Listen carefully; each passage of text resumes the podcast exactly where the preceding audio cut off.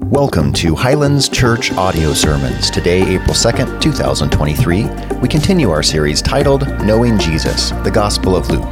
Today's sermon, Heart of Repentance, will be taught to us by Pastor Kevin Yule out of Luke chapter 3, verses 1 through 14. But first, here's a quick recap of last week's sermon. So it seems to me that the main teaching of the passage is showing us this unique sonship that Jesus had with his heavenly Father, and that his mission will require him such a devotion to God's purpose so great that it takes precedence over the closest of family members. And maybe that's where you or I are at today that God is putting it upon our hearts, saying, I have called you to a much higher purpose. I have called you to a much higher plan to follow Christ, for he followed his heavenly Father to the absolute critical certainty of the law. Jesus must show his calling, even if it brings pain and misunderstanding to sacrifice oneself, to deny yourself. Brothers and sisters, that's the gospel. The good news is that you will deny yourself and put your wholehearted trust in God the Father and His plans for you and be used by Him to advance His kingdom.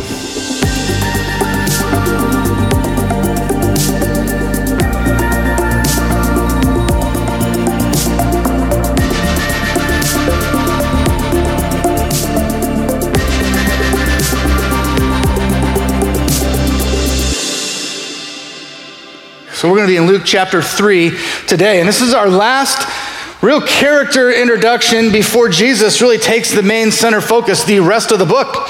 Uh, John the Baptist is showing up and he's baptizing folks. And so we're going to look at that whole story and what it means and what God's really maybe saying to us today. And so before we get there, let me uh, set up a, by telling you this story. It's a little bit of an, uh, maybe an illustration to help us understand what's going on here. And it's going to test your imagination. So let's, let's go back to when you were eight and you had a great imagination. We're going to see how imaginative you can be because 20 plus years ago, Brooke and I had just gotten married, and uh, I did not look like this. I was about 50 pounds thinner, and 10 to 15 of the pounds that are right in this region were more up here. So let's stretch your imagination, try and picture with me, if you will, a strapping 21 year old Kevin Yule. And we were married for about three months, and somebody had gifted us a weekend at their timeshare over in Coronado. And so it was like, Coronado was like our favorite place to go. So we drove over to San Diego and we were at the timeshare and we said, man, let's go out to the beach. So we made our way out through the dunes, in the beautiful white sand of Coronado Beach, and we looked down and we got there early. There was nobody there. So we set up our camp and we thought, this is perfect spot. And we just sat there all morning talking, and then as more and more people began to show up, it got to be about 11 o'clock in the morning and the sun was out, and I thought, man, I'm getting a little hot. So I did what many of you do. I, I, scanned the surrounding area to see what sort of competition I had to decide if I was going to peel my shirt off and walk down to the beach or not. And I looked off to my left, and there was a, an older couple, clearly mid to late 70s. I thought, no threat there. I had a couple of uh, dads building sandcastles over here that looked much more like I look like now. Just dad bods, rocking it, building castles, playing smash ball. I thought I got them beat. And then there was, I can only assume he was a European gentleman because he was in his 60s and a little bit, he enjoyed to eat, and he was rocking a yellow Speedo. And I thought, never a competition there. So I stood up and I peeled my shirt off and I just swagger walked all the way down to that water. And I got my I got into that water, it felt so good, nice cool Pacific Ocean. I just thought, man, this is great.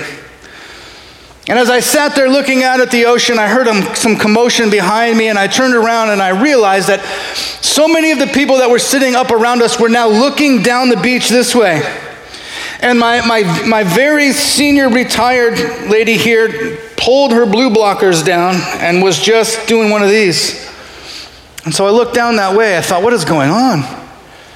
And here they come in a five man perfect V formation.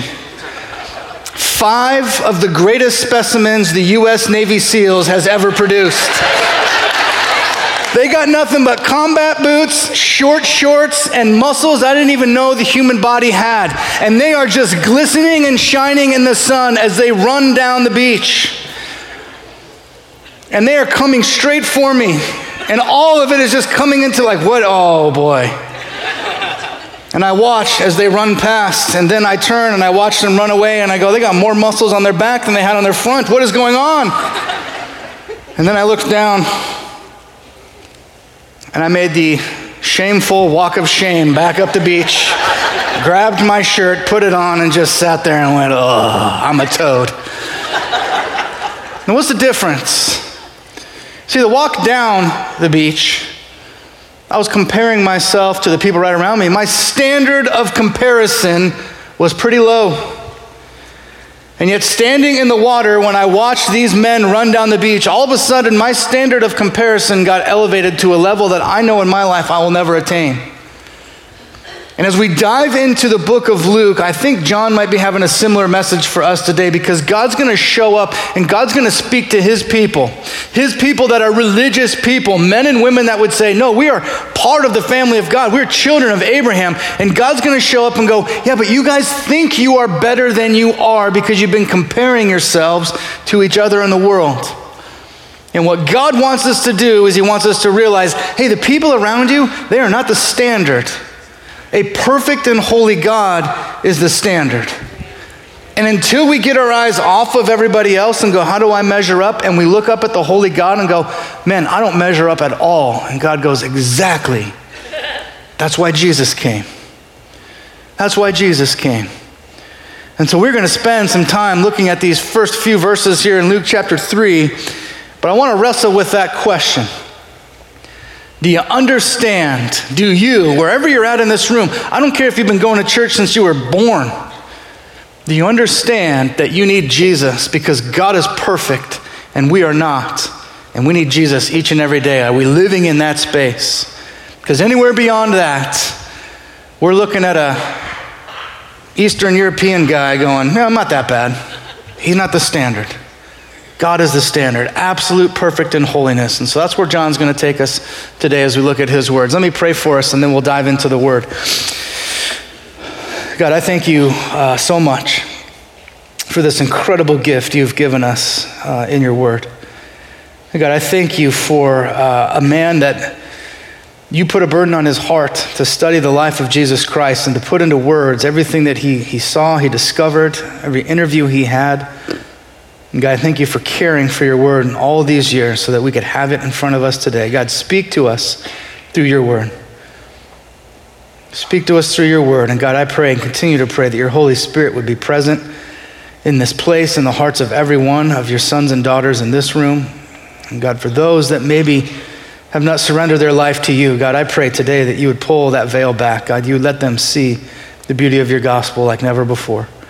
So, God, use your word communicate your truth to your people. We love you. We pray this in Jesus' name. Amen. Amen. So, Luke chapter 3, let me, let me give all of you type A'ers out there your points because I'm not good at outlines, but I'm trying to get better. So, here, here are your three points. Fill out your sheets right now so you can check a box and then just enjoy the ride the rest of the way we're going to see, John's going to come out and he's going to lead, he's going to hear the word of God, and it's going to describe to us really what I think is the first observation we can have in that God is absolutely perfect in his holiness. He is absolutely perfect in his holiness. And the day we forget how perfect God is, Satan rubs his little hands together and goes, Perfect, let's live in that space. Because your theology is bad, and that's where the enemy wants us. God is perfect in his holiness. And because God is perfect in his holiness, what John is going to reveal to us through this story today is that we are in desperate need of a Savior. Desperate need of a Savior. We just got done singing about it. Jesus paid it all, all to him I owe. For any of us that walk around and go, yeah, but you know Kevin, God's kind of lucky to have me. Look at all that I do. No, no, no, no. You need Jesus more than anything else because God is perfect and we are not. We need a Savior. But then the third thing is this there is a call, there is a charge for us, for those of you in this room that know Jesus Christ. He is your Savior. There is a charge that we need to live holy, set apart, different lives. In fact, John's gonna, God's to interact with three people at the end. They're to ask him a specific question What are we supposed to do? John's reply is the same. You need to stop comparing yourself to culture and letting them define what is okay. And you need to get your eyes back on the holiness of God and realize that God has called us as his sons and daughters to look different than the world, to be set apart, to be holy. Last thing, I don't know if it's in your notes to write down, but let me define a word you're going to hear a lot. It's this word repentance. What does it mean to repent? It's a church word. Repentance to me means this that you would change your mind, change the way you think, change the way you see and understand both sin and righteousness.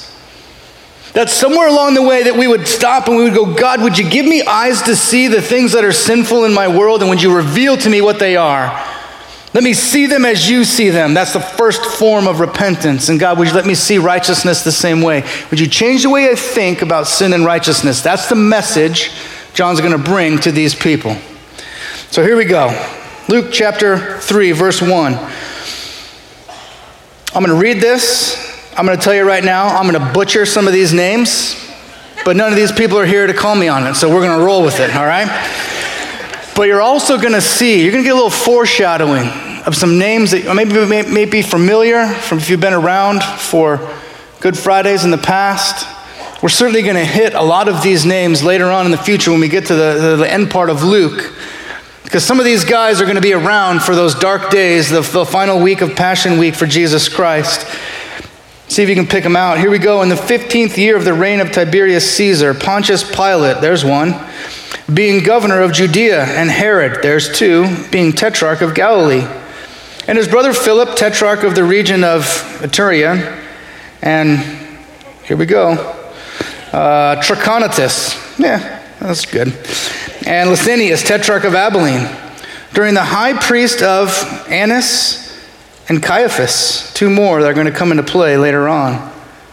And then we get this statement The word of God came to John.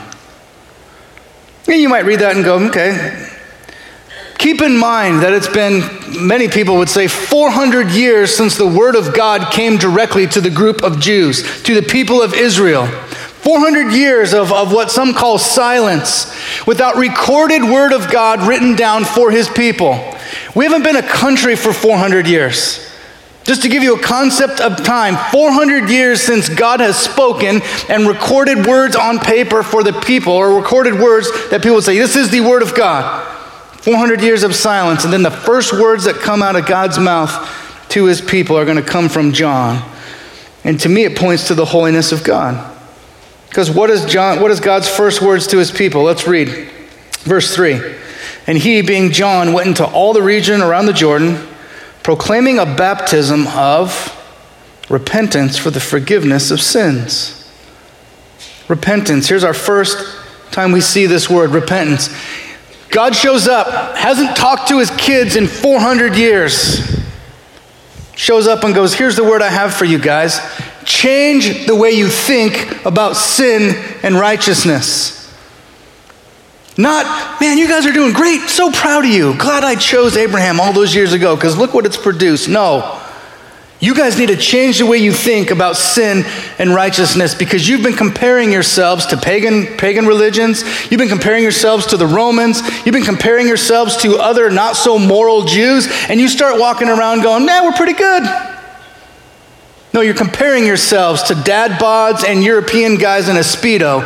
Get your eyes back on the perfect holiness of God and realize you need to change the way you think about sin and righteousness because I am perfect and holy, and I'm asking you, as my kids, to be holy and set apart and to be different as well.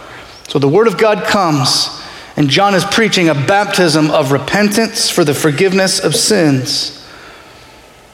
Verse 4, as written in the book of the words of Isaiah. This is from Isaiah chapter 40. If you want, you can go read that passage this week. But it says, The voice of one crying in the wilderness, Prepare the way of the Lord, make his path straight. Every valley shall be filled, and every mountain and hill shall be made low, and the crooked shall become straight, and the rough places shall become level. Verse 6 And all flesh shall see, shall see the salvation of God two things from this passage I think we need to understand. First, John's job is to wake the Jews up to their need for a Savior. Hey, my job is to have you change the way you think about sin and righteousness, to have you guys begin to go, wait a minute, if, if it's not through the law, then what is it? John's preparing the way for the Savior to come, for Jesus to show up. He's tilling the soil to make it ready for the gospel message to the Jews. But catch that last verse from Isaiah chapter 40. Look what it says And all flesh shall see, shall see the salvation of God. The Jews are about to find out that their reign as God's chosen people is about to be come to an end. And theologically, I can argue that it never comes to an end, but they are about to realize that the door for salvation is going to open up to people beyond just the Jewish bloodlines. It's going to be open to all people. And in biblical terms, this, this, this term Gentile is going to be welcomed into the family of God. You guys studied Romans, you heard all about it. John's going to reference it in just a little bit. Look, the axe is laid to the root, Jews, because you guys have not lived a life set apart enough for people to run to the Lord. So now Jesus is going to come and open up salvation to all people. All flesh will have an opportunity to respond to the gospel.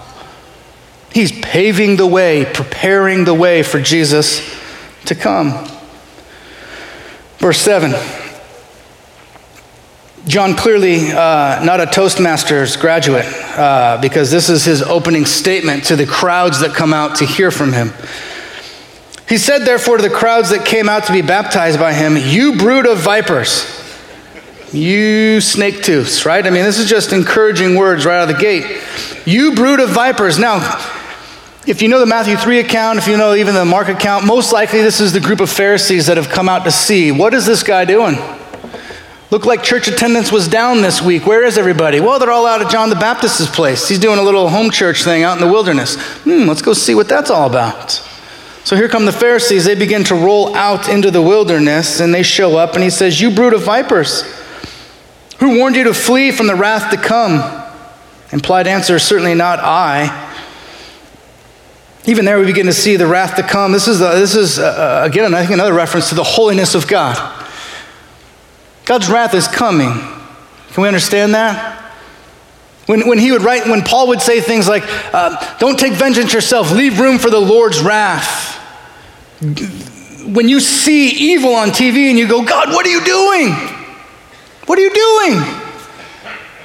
He's exhibiting his patience. But don't think for a second that when it's all over, God's wrath is not going to come and there's not going to be a, a, recompense for the evil done in this world for anyone that doesn't know the name of Jesus Christ. Be patient. Pray. Ask God to change hearts. Verse 8 bear fruit in keeping with, here it is again, repentance. We'll come back to this bearing fruit idea in just a second because he's going to hit it again in verse 9. I want to camp out here on these next few words in verse 8. Bear fruit in keeping with repentance. Change the way you think about sin and righteousness. And look what he says to these Jews. And do not begin to say to yourselves, We have Abraham as our father. For I tell you, God is able to, from these stones to raise up children for Abraham. Let me, let me tell you what's going on here. Jews knew they were God's chosen people. So they spent a lot of time going, Man, me and God are good. I'm a child of Abraham. Therefore, we're good. John shows up and goes, No, no, no, stop throwing that around. I need you to understand it's not about your bloodline, it's about your acknowledgement of who God is and who He is to you. So he says, Don't even begin to tell me that you're a child of Abraham. If God wants to, He can make these stones come alive and produce plenty of children of Abraham. So let me put it in context here, because not many of us here are walking around being, you know, hey, I'm a child of Abraham. Let me put in our context. You know what this is? This is every person that shows up, and, and when, when I have a chance to ask them, hey, tell me a little bit about how the Lord came to find you. Give me your, your spiritual journey. And it starts this way. Well, I grew up in a Christian home, kind of been going to church my whole life. Okay? Anything about Jesus in there? Anything about acknowledgement of your own sin? Or if you put all confidence and all faith in what you do, where you go? I go to church every week. That's great. God's not taking attendance. I read my Bible every day. That's great. It's not, a, it's not a book report. When the time is up and God calls you home or He comes back for you, He's going to put you down in front of Him and you're going to sit before the throne of God Almighty. And the only question that matters in that moment is what did you believe about Jesus Christ? What did you believe about Jesus? And so here's my fear. This is the fear of every pastor leading a church anywhere. Is there might be some of us here that have been going to church for a long time, sitting in Bible studies every week, leading small groups, doing, doing, doing, doing, doing, and thinking, God, we're good. But you've never come to a place where you've changed the way you've thought about your own sin and you've said, God, I'm a sinner. I am a sinner. I am not perfect. And I need your son, Jesus Christ.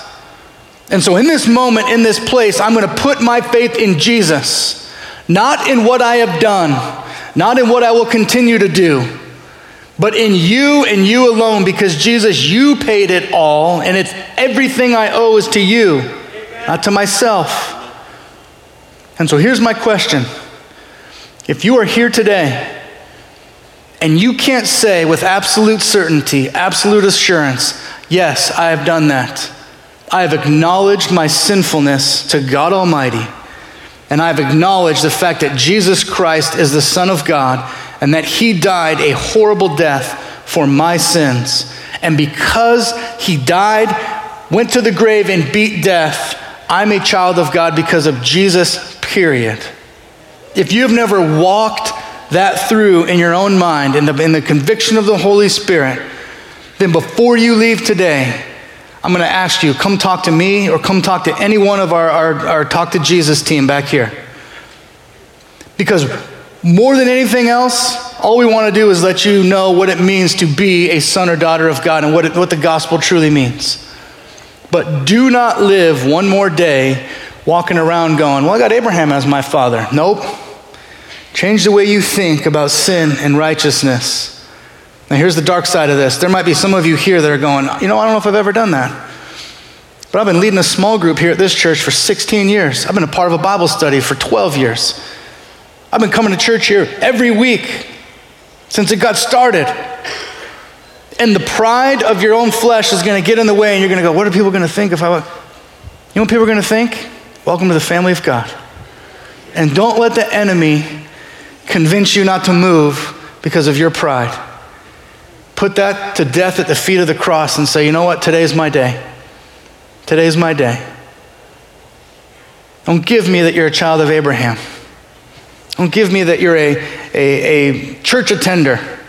What do you do with Jesus? Verse 9.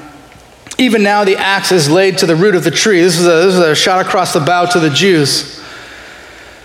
Every tree that does not bear good fruit is cut down and thrown into the fire. This, this whole fruit thing, what is this? Well, let's go back where we said it the first time in the very first part of verse 8 bear fruit in keeping with repentance. You want to bear fruit in keeping with repentance? You got to change the way you think about sin and righteousness. And so here's what this looks like. Tim, he's the, he's the dude right over here, leading worship every week. Three different times this week, I've heard him bring up Psalm 139, last couple verses of Psalm 139. You want to begin to, to pray a prayer, of, a prayer of repentance that might eventually produce fruit in bearing with repentance? Read the last two verses of Psalm 139 and make that your prayer every day. God, would you search me and would you know me? You're not asking God to do something He's not already doing. You're asking God to reveal to you what He sees in you. God, would you search me? Would you know me? Would you try me and know my anxious thoughts and my anxious heart? God, would you reveal those things to me that I'm, I'm unwilling to relinquish to you because I'm, I got to be in control? Show me my lack of faith. You're going to begin to see your mind shift the way you think about sin and righteousness. Search me and know me. Try me and know my anxious thoughts. God, would you reveal any sinful way in me? My guess would be if I were to sit you down, or if you were to sit me down and go, All right, Kevin, what are the big sins? I can give you a list of four or five things I know I'm not supposed to do. Avoid these.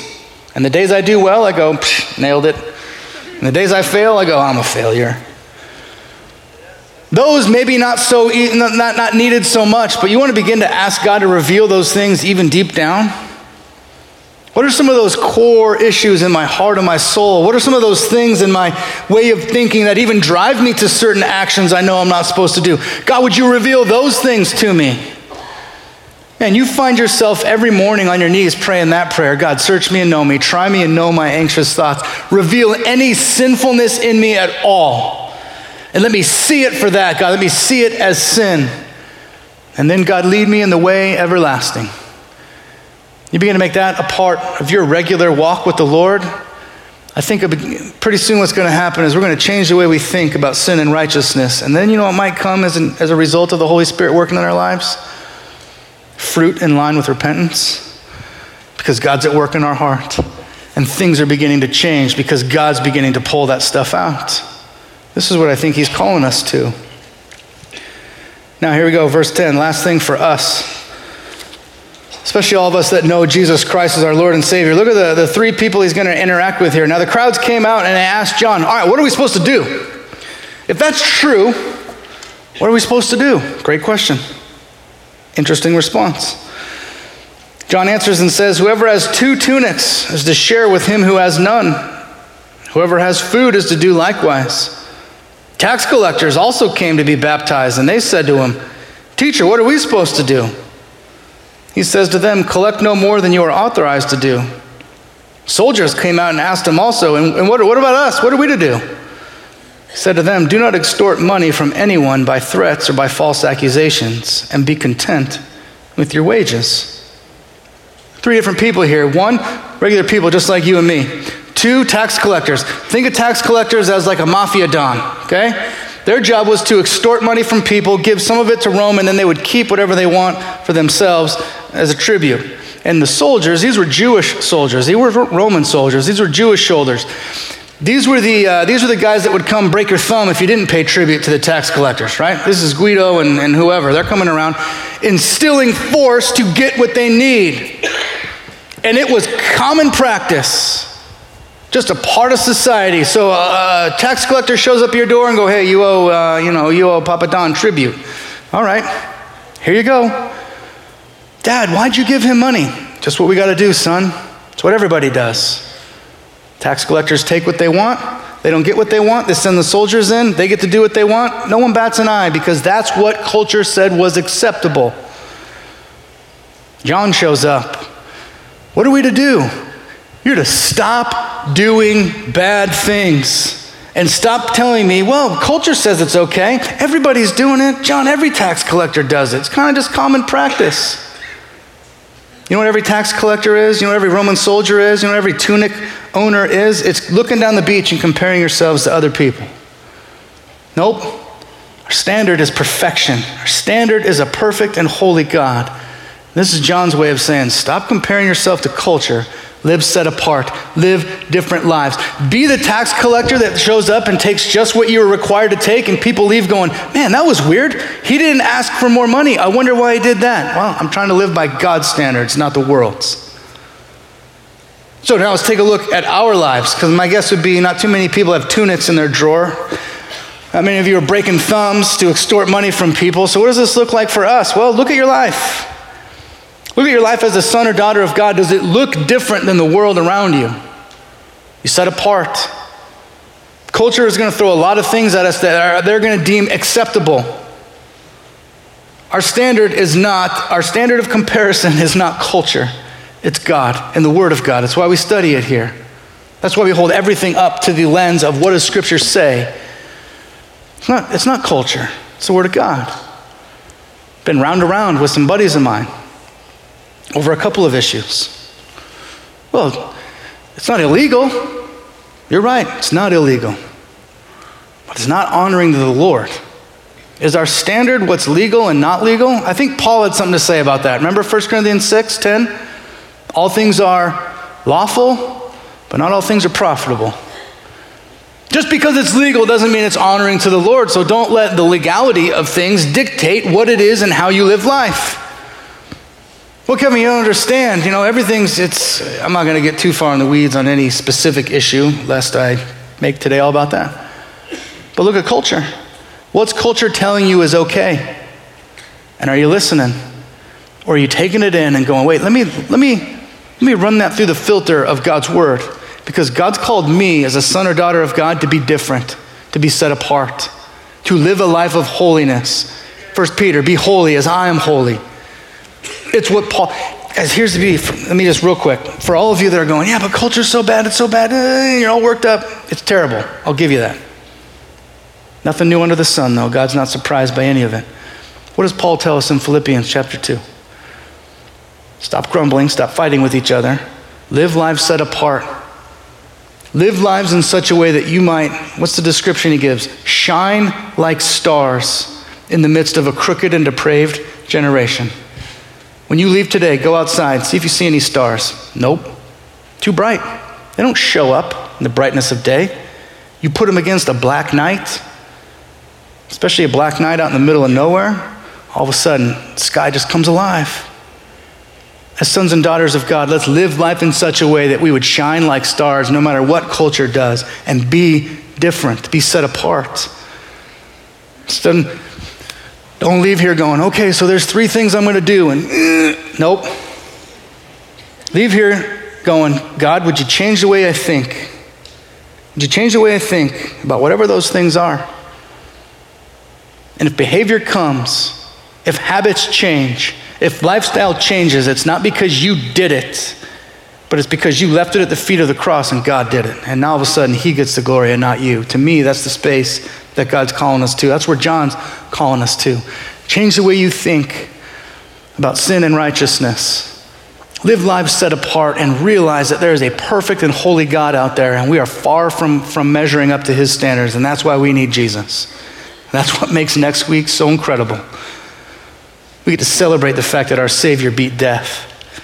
And no matter how, no matter how many times I look down and see nothing but perfection running down the beach in physical form, and I feel ashamed, I don't measure up. Though I can understand that in my mind with the Lord, God's looking down going, But Kevin, that's why I sent my son Jesus. That's why he died for you. So let me scoop you up, hold you close, because you are made right not because of what you've done or didn't do, but because of who Jesus is. Guys, that's the beauty of the gospel, and that's what we're going to celebrate here in the next couple of weeks. Let me pray for us. We'll close out our time. God, thank you for your word. God, I thank you for your son, Jesus Christ.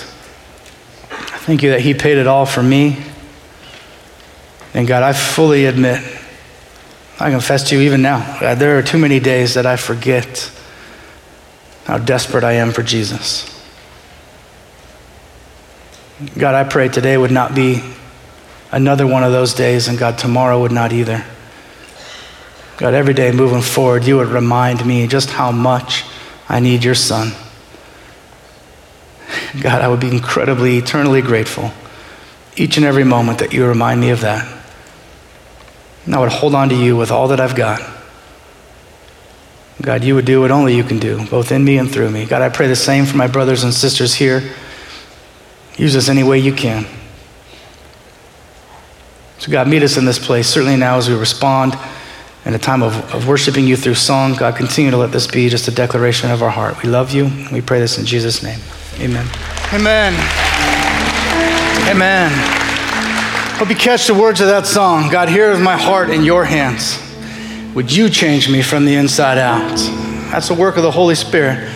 Pray as sons and daughters of God, we might be able to find ourselves inviting the Holy Spirit to change things that we have no ability to change on our own, but He's got all the power in the world. It's part of being a part of the family of God. Man, we love you guys. Uh, I love that you were here to worship with us today. You're going to hear me say often, uh, service is not over till you love somebody. So before you leave, don't think, oh, that was a great service, it's over. Not over till you love somebody else. Love a brother or sister in Christ. Look them in the eye. Tell them how excited you are to see them.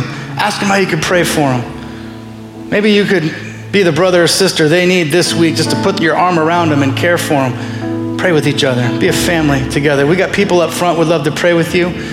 If you were here today and you know that if you were to be honest, you don't know if you have the assurance of where you'd go you don't know what you believe about Jesus, man, come find us. Follow us Jesus table. Follow, find us right up front here, Welcome Center. Don't leave today without talking to somebody.